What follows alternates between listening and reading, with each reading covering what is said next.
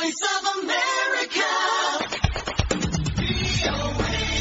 የታላቁ ህዳሴ ግድብ ሁለተኛ ዙር ሙሌት መጠናቀቅ ግብጽና ሱዳን መራሹን ዓለም አቀፍ ጫና ያለዝበዋል ሲሉ ምሁራን ገለጹ።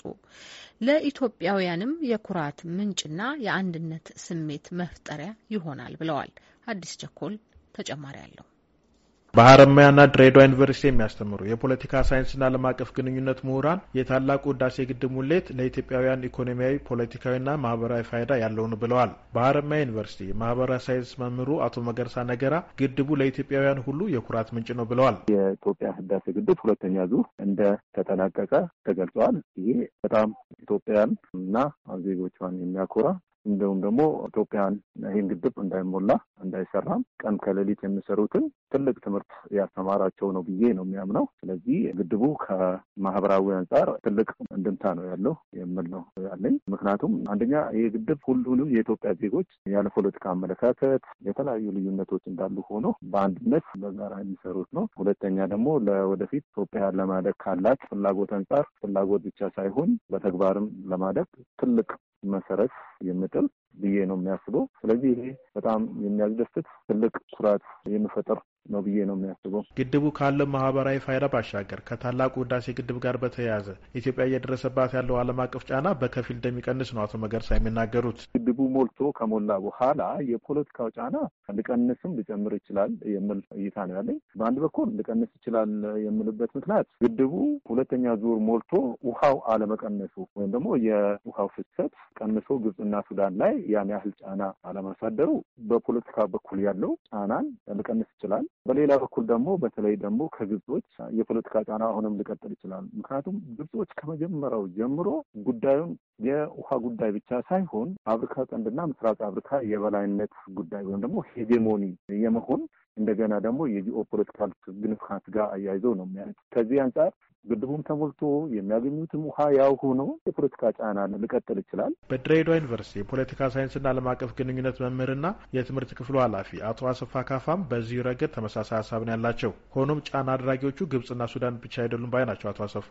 የግብጽና የሱዳንን በተመለከተ ወይም የዓለም አቀፍ ተቋማትንም አንድ ላይ በተመለከተ በእርግጠኝነት ከዚህ በኋላ እያሳደሩ ያሉትን ተጽዕኖ ያቆማሉ ወይም ያቆም ብሎ መደምደም አይቻልም። ግን ምንድነው አንድ መረዳት የምንችለው ነገር ግድ ነው። በቃ አሁን በተጨባጭ ኢትዮጵያ እያሳየች ነው፣ ግድቡን እየሞላች እያሳየች ነው፣ የምትፈልገውን ነገር እያሳካች ነው። ስለዚህ ከዛ አንጻር ያላቸው ፍላጎት ወይም ደግሞ ማሳካት የሚፈልጉት ምኞታቸው ይቀንሳል የሚል ግምት መውሰድ ይቻላል። ምክንያቱም ምንድነው እነሱ አላማቸው ግድቡ እንዳይሰራ ነው ትልቁ አላማቸው፣ እኛ ብቻ እንጠቀም የሚል ነው። ምናልባትም ደግሞ በእጅ አዙር በግብፅና በሱዳን ጀርባ የሚመጡ ደግሞ ሌሎች የአውሮፓና አሜሪካን የመሳሰሉ ሀገሮች ሊኖሩ ይችላሉ። ምክንያቱም በቀጠናው በቀጣይ ጊዜያት ኢትዮጵያ የበላይነቷን ትይዛለች የሚል የቅርብ ጊዜ ሀሳብ አላቸው። ስለዚህ ኢትዮጵያ የበላይነቷን እዛ ጋር እንዳትይዝ ይሄ የዓለም አቀፍ የፖለቲካ ስርዓቱን በራሳቸው መንገድ ቅርጽ ለማስያዝ የሚሞክሩበት ሁኔታ አለ።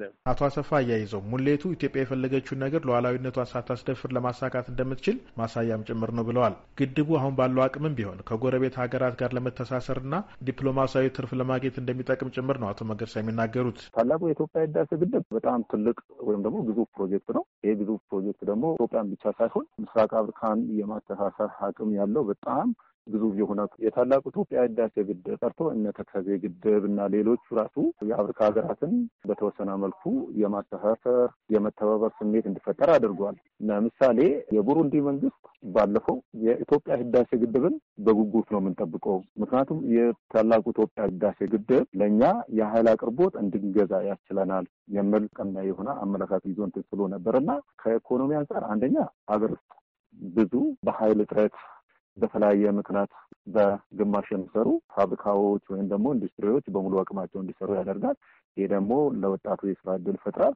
ከዛ ባለፈም ደግሞ ኢትዮጵያ ከምታመነጨው ላይ የተወሰነውን ለሌሎች ሀገራት በአንድ በኩልም ዲፕሎማሲ ነው፣ በሌላ በኩልም ደግሞ የኢኮኖሚ ገቢ ማስገኛ ነው። አቶ አሰፋም የአቶ መገርሳን ሀሳብ ደግፈው የግድቡ ኢኮኖሚያዊ አስተዋጽኦ በራሱ ለሌላ ተጽዕኖ ፈጣሪነት መሰረት ይሆናል ይላሉ። ግብጽ የአስዋን ግድብና የመስኖ ፕሮጀክቶቿን ተግባራዊ በማድረግ ኢኮኖሚያዊ አቅሟን ማሳደግ በመቻሏ ዓለም አቀፍ ተጽዕኖ ፈጣሪነቷ ተጠናክሯል የሚሉት አቶ አሰፋ ኢትዮጵያም የህዳሴ ግድቡን ተጠቅማ የምታገኘው ኢኮኖሚያዊ እድገት የዜጎችን ህይወት ከማሻሻል ባሻገር ተጽዕኖ ፈጣሪነቷ እንዲጨምር አስተዋጽኦ ይኖሯል ይላሉ። የዛሬ 11 ዓመት የተጀመረው የኢትዮጵያ ህዳሴ ግድብ ግንባታ ሲጠናቀቅ 6000 ሜጋዋት የኤሌክትሪክ ኃይል ያመነጫል የተባለ ሲሆን የሁለተኛ ዙር ያው ሙሌቱን ተከትሎ በአመት 700 ሜጋዋት ኃይል ማመንጨት እንደሚችል ነው አስቀድሞ የተያዘው ቅድም ያመለከተው። ለአሜሪካ ድምጽ ሬዲዮ አዲስ ቸኮል ከድሬዳዋ